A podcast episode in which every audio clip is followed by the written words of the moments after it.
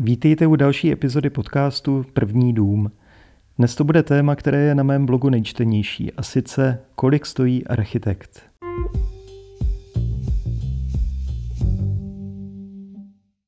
Takže kolik stojí architekt?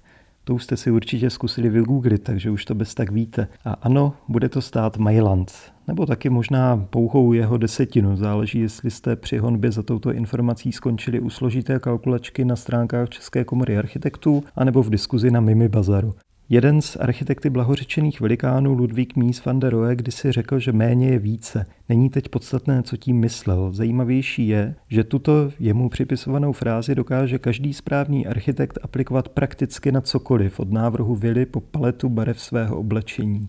No a nejlepší na tom je, že to většinou opravdu funguje. Tedy s jedinou výjimkou a tou je výše honorářů a cena stavby.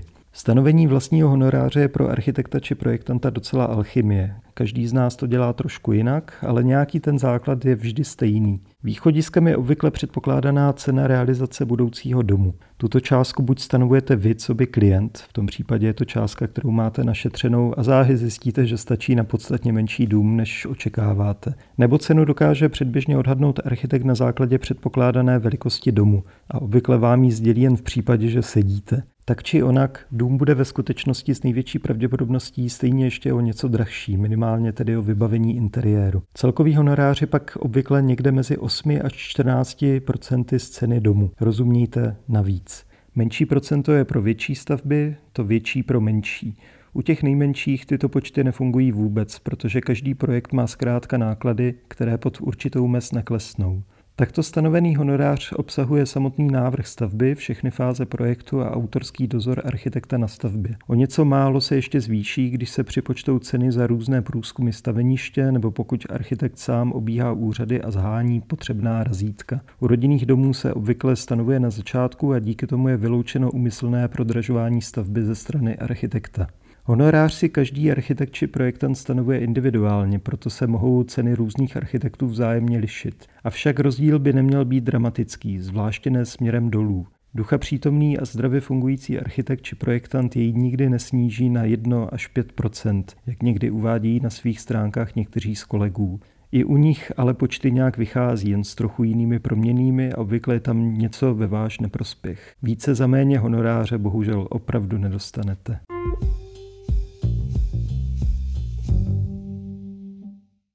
Jednou z nejlepších vil Míse van der Rohe je známá brněnská Tugendhatka. Bez zesporu jste se tam po několika měsíčním čekání na volný termín taky dostali a alespoň něco z ní teď taky chcete ve vašem budoucím domě. Heslo méně je více je zde zachyceno ve své nejryzejší podobě.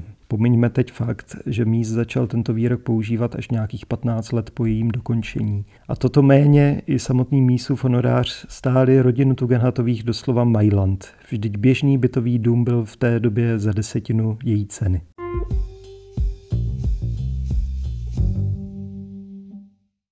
Na webu najdete několik kalkulaček pro stanovení honoráře. Kalkulačka na stránkách České komory architektů vychází z výpočtu hodinové náročnosti na zpracování jednotlivých stupňů projektu. Tato čísla vás možná překvapí, ale opravdu víceméně odpovídají skutečnosti. Kalkulačka na stránkách stavební standardy CZ je asi nejjednodušší a po zadání údajů vypočítá rozmezí, ve kterém by se měl honorář pohybovat. Velmi propracované kalkulátory pro řadu výpočtů související s cenami projektů jsou na webu cena za. U všech tří příkladů vidíte, že stanovení honoráře ovlivňuje spousta různých parametrů.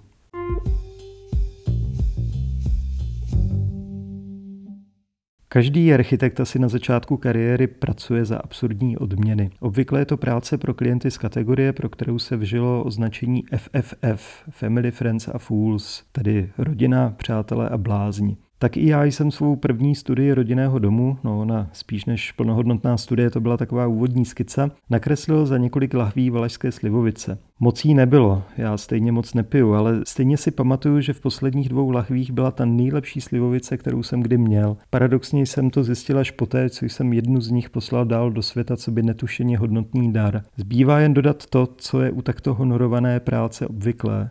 Po obdržení poslední láhve jsem o dům absolutně ztratil zájem a ani nevím zda a případně v jaké podobě ho klient nakonec postavil.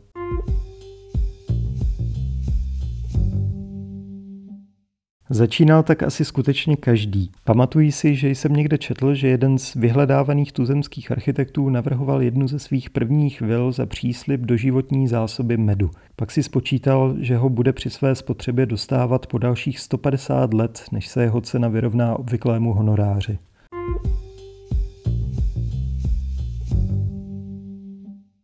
Pokud se vám tato epizoda líbila, budu rád přihlásíte-li se k odběru tohoto podcastu. Podívejte se také na blog prvnídům.cz a chcete-li vidět, jaké stavby co by architekt navrhuje, projektuje a realizuje, navštivte mé webové stránky martinrosa.cz nebo mě sledujte na Facebooku. U dalšího dílu se na vás těší Martin Jan Rosa.